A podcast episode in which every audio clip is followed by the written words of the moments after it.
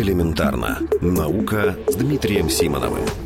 Теория контрактов. В начале октября только ленивый не обсуждает Нобелевские премии. Мы не ленивые, поэтому тоже расскажем. Сегодня о последней Нобелевской премии по экономике. Ее в этом году получат два экономиста – Оливер Харт из Гарвардского университета и Бенгт Хольмстрем из Массачусетского технологического института. Официальная формулировка гласит, что премию им присудили за вклад в теорию контрактов. Что же это за теория?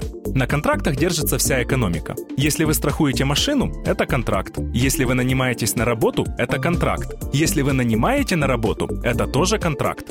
Между сторонами контракта всегда есть конфликт интересов. Сотрудник хочет получать больше, а его работодатель хочет платить меньше. Теория контрактов отвечает на вопрос, каким должен быть взаимовыгодный контракт. Вот лишь один из примеров, как работает теория контрактов на примере оплаты наемного топ-менеджера. Раньше ему платили больше, если акции компании росли. Если падали, то платили меньше. Это было нормально. Но теория контрактов говорит о том, что это неправильно. Если акции конкурентов растут так же или даже лучше, то заслуга нашего топ-менеджера невелика. А если наши акции падают вместе с другими, то непонятно, за что наказывать руководителя компании. И в том и другом случае нужно смотреть на результаты работы на общем фоне. Возможно, сегодня это кажется очевидным. Но до 70-х, 80-х годов прошлого века, когда вышли работы, удостоенные Нобелевской премии, все было не так очевидно. Надо сказать, что теория контрактов находит применение в самых различных сферах экономики. Например, она оспаривает распространенное мнение, что приватизация госпредприятия в любом случае решает проблему неэффективного управления.